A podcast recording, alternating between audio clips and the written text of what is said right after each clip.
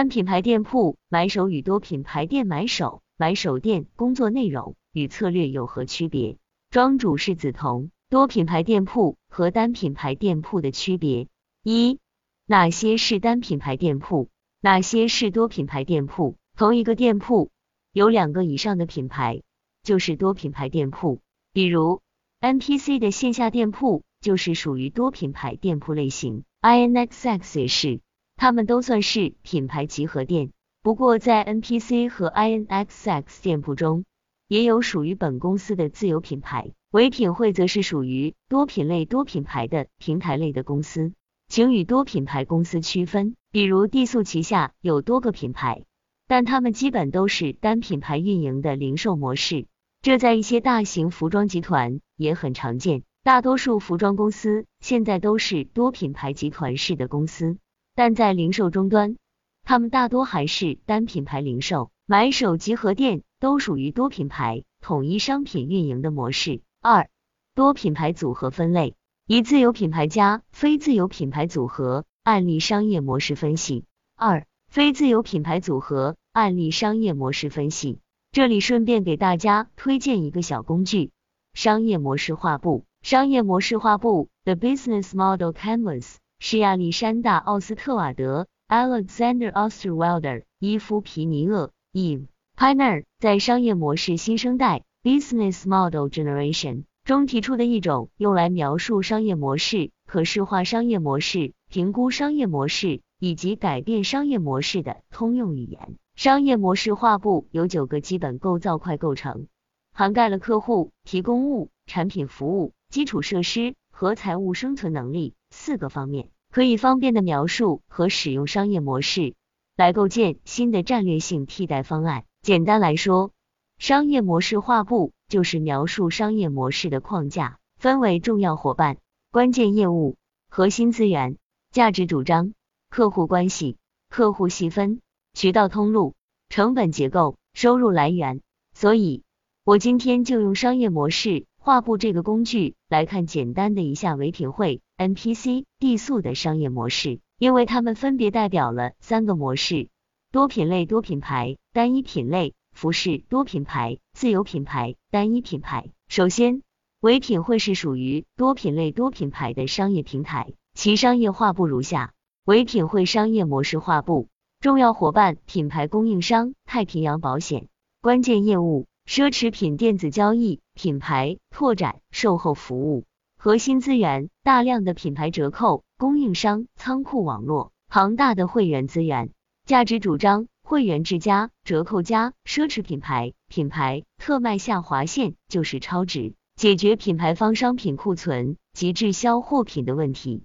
客户关系低价大牌的体验，无条件退货。客户细分消费者一二十至四十五岁女性消费者。供应商一奢侈品供应商，二中高端品牌供应商，三低端品牌供应商。渠道通路电子交易平台，仓储物流成本结构进货成本、物流费用、运营费用、库存管理。收入来源通过线上电子交易直接获取销售与进货之间毛利润，入驻品牌方扣点及广告位推广费用。这种平台类型的商业模式，其实是在搭建一个双边的关系，一边是消费者，一边是品牌的供应商。同时可以看到，唯品会的商业模式画布中，重要的合作伙伴是各个品牌方，核心资源也是大量的品牌折扣供应商。也就是说，唯品会没有这些品牌的所属权，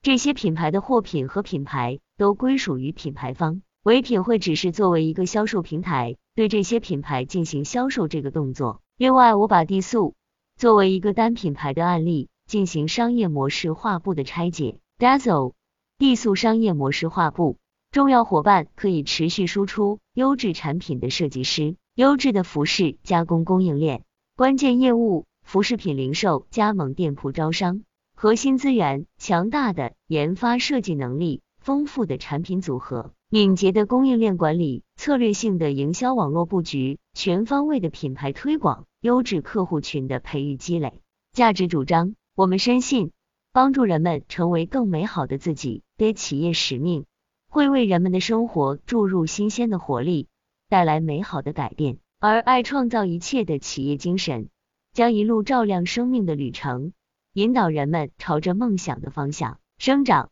客户关系，时髦高端的服饰类产品，客户细分中高端职场、女性高端品牌零售商。渠道通路：线下直营店铺、线下加盟店铺、线上零售渠道。成本结构：运营费用、产品成本、收入来源、商品毛利、加盟店铺、加盟费用。地素本身就是品牌方，所有的产品是自己研发生产，或者是自己组货。也就是拥有自己的商标和吊牌的产品。从商业模式画布上，我们能够看到地素的核心是强大的研发设计能力和丰富的产品组合能力、敏捷的供应链管理等等这些重要的合作伙伴是可以持续输出优质产品的设计师、优质的服饰加工供应商。然后我们再看一下 NPC 这类的公司会有什么不同。NPC 商业模式画布。重要伙伴：明星、KOL、媒体、知名 IP、知名插画师、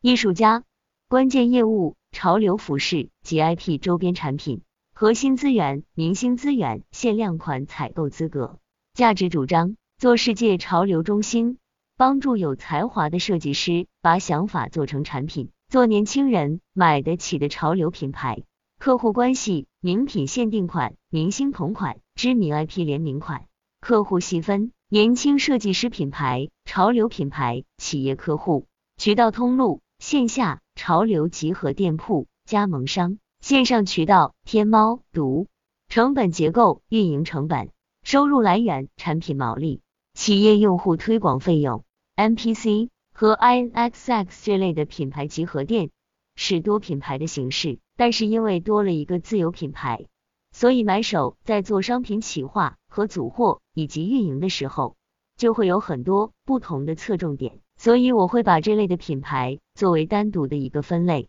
多品牌买手和单品牌买手的区别：一、买手及商品管理的日常工作职责。接下来我们来说一下买手的日常工作。买手的日常工作内容不仅仅是出去采购买货，不同商业模式下的买手，因为每家主营业务形态。就不相同，所以公司的组织架构就会不同，工作的内容和工作的职责也会有不同。商品部的日常工作可以分为前端的企划部分和后端的运营部分，一个是战略层面的计划，一个是战术层面的执行。当然，有些公司的买手只负责企划部分的选品，有些买手是作为采购招商，还有买手做商品运营。我们这里说的是广义上的买手，包含商品管理的前端和后端。企划部分是决定我们拿什么东西来卖，重点在于计划。运营部分决定我要怎么把这些东西卖好，重点在于日常的销售情况和库存情况的跟踪。这是我在的一家平台公司的组织架构，包括商品中心、招商中心、运营中心和品牌中心。在平台公司。货品的流通环节是这样的：一、商品部根据业绩目标，拆解出各品类各品牌的业绩目标，以及品牌风格、年龄定位、价格等维度的定位的需求，给到招商部。二、招商部会根据商品的需求进行满足品牌方的开发。三、供应商谈好条件之后，商品部会对供应商的资质、价格等进行评估。四、商品定价。制定单品牌销售目标及商品策略，到店到仓，同时同步给运营部和品牌部协同工作。五、日常销售数据的跟踪。六、根据数据给出商品调整的方案。从平台公司的商品流通的环节，我们可以了解到，因为货品的归属权不是我们，所以我们对接的对象基本上是公司的招商部门。但作为商品，我也会直接对接供应商，也就是说。在多品类多品牌的平台公司，作为买手，我会通盘去做商品计划，然后再根据招商找过来的品牌进行对品牌和货品的组合，组合成一盘适合这个门店消费群的一组货品进行销售。我会制定供应商的评估标准，以及制定每个品牌进到我们店的业绩目标和售罄目标。这个思路同时适用于大量的买手店。而很多买手店铺是没有这方面的运营思路的，所以就是招商来什么品牌就卖什么品牌，这导致店铺无论从风格还是价格带都非常混乱。二、单品牌买手日常工作侧重点。接下来我们来看一下品牌公司的货品流通环节。有些公司的商品企划和商品运营是一个部门，也可以拆开，这跟公司的布局是有关系的，但是工作内容是相同的。我经历过这种模式，感受是整个工作流程下来特别不舒服。多品牌的集合店铺，前端更多的对供应商品牌的货品组合，而单品牌店铺则根据情况有所不同。如果是某个单一品牌的代理商，那么代理商只需要面对供应商品牌的采买，相对工作比较简单。单品牌店铺如果属于自有品牌，则前端更多的是对生产和设计部门。自有品牌单品牌的货品，从前端的商品企划到设计企划，再到研发产品，最后生产的过程，等于就是在孕育自己的孩子到出生的整个过程。因此，在单品牌公司的买手，其工作应当是涵盖了前端的商品企划、选品定量、定价、制定商品策略、产品的 FAB，后端对商品运营、库存管理等等工作内容，甚至可能还会跟服装加工厂进行沟通。三、自有品牌加非自有品牌集合买手日常工作侧重点，有不少的多品牌集合店会推出自己的品牌，这种商业模式下的买手工作。其实是单品牌和多品牌两种商品流通管理的集合模式，可以理解为供应链端是由工厂和品牌方组成的，那么这里面的买手分工会更细化。商品部需要兼顾商品企划和商品运营的所有工作。三种模式的买手工作和区别：多品类多品牌、多品牌集合店、自有品牌单品牌运营。这三种模式的买手工作的区别。其实主要在于商业模式的区别、商品企划端的区别及商品运营端的区别。商品企划端，现阶段单品牌的商品企划要结合历史数据，整理出适合本公司的产品特征，并且结合当下的流行趋势，提出需求给到设计部。与商品企划的对接人是设计部。自有品牌的单一品牌。我在自有品牌公司就是负责商品企划的内容，我需要以商品企划的形式告知设计师，我们商品要什么风格的产品，什么价格带的产品，什么样色彩的产品等等。比如我在 NPC 时，我在做纽约时装周和上海时装周的商品企划的时候，会跟老板直接沟通需求，并且落地到我的企划当中，提报给设计部作为商品企划。还有一个十分重要的工作，就是盯住每一个时间节点不能放松，包括设计师开发款式的时间，每一次审样的时间，最终下单的时间，到仓到店的时间，这些关键的时间节点会影响到我们货品的上市节奏，而往往经常是因为上市节奏的打乱，导致销售不理想，甚至库存的情况。多品牌含自有品牌，在第二种模式。就是店铺中包含自有品牌和其他多品牌的情况。这种模式其实从做商品企划开始就要有一个概念，就是自己家的孩子最重要，其他品牌作为补充。在我的工作当中，因为没有统一做规划，出现了自有品牌和其他品牌产品风格类似、款式类似，并且自有品牌价格偏高的情况。这种情况出现在店铺中。首先会导致自有品牌的销售受到很大的影响。第二，会让消费者产生很多的错觉，并不清楚你的定位到底是什么。第三，大量的雷同款式占据了店铺，产生了很多无用的陈列，就是一种浪费。这就是在企划端没有做好规划的体现。这就是为什么说提前做商品企划很重要，而其中又应该以自有品牌为主导。因为自有品牌的货品都是用企业的钱做出来的，我们会提前给出一个自有品牌和他牌的占比。在做商品企划的时候，要考虑的一个关键点就是我自己的产品优势在哪里，劣势在哪里，他牌是作为我的补充，风格不够就补风格，价格带不够就补价格。要避免出现很多雷同的款式、雷同的风格、雷同的价格堆砌在一家门店里。但这是品牌集合店经常出现的问题。很多人认为买手只是选款的，但是一个人选出来的款式基本上都是一种感觉。比如说，我在操盘自有品牌加他牌的时候，我们的卫衣和卫裤是我们的优势，也是我们卖的最好的产品。但是我们的卫衣和卫裤多集中在基本款型加 IP 印花的形式，那么在选择他牌产品的时候，我就会很谨慎的选择这类产品。我会选择偏设计感的卫衣、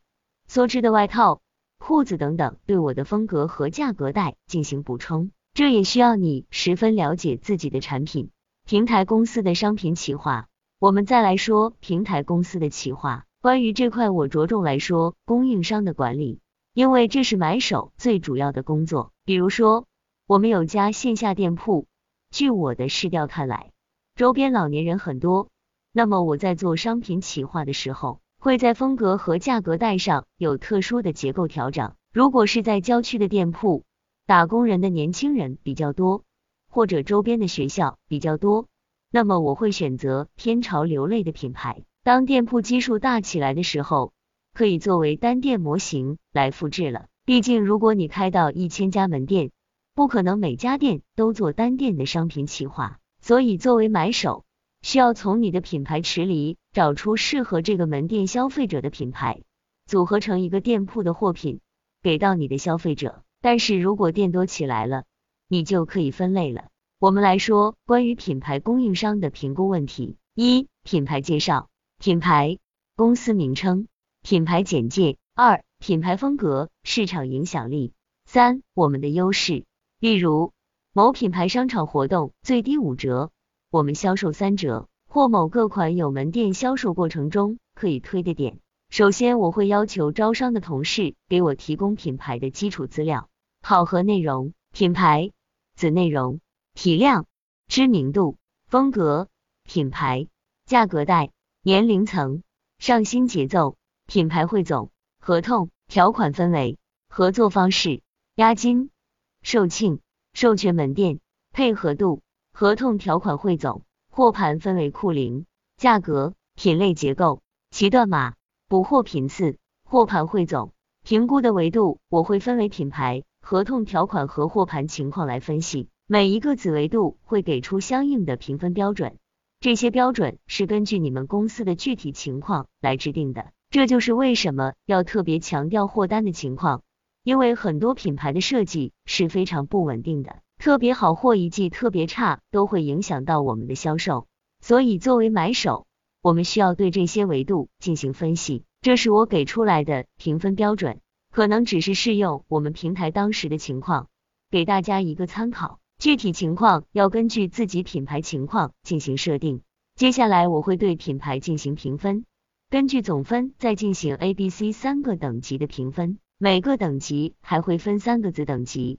都会对应单店的销售业绩目标和售罄率目标。因为 A 等级是作为主推的产品，那么针对这些主推的产品，我们会做陈列的计划。引流的计划和销售激励计划，用来保障能达到我们的预期销售目标。接下来就是日常的销售数据跟踪以及商品运营了。这三种模式下的商品运营逻辑是相同的，其实目的就是在平衡销售额和毛利。这也是买手在商品运营端特别专业的体现。因为打折卖货这件事情谁都会，而买手的专业性就在于。用专业度达到良性的库存管理、业绩的提升和毛利水平的控制。所以，从商品企划端来看，这三个模式的店铺是有区别的。商品运营端其实也是有区别的，但是底层的逻辑是相同的。大家只要记住孩子是谁的，在做任何决策的时候心里就有谱了。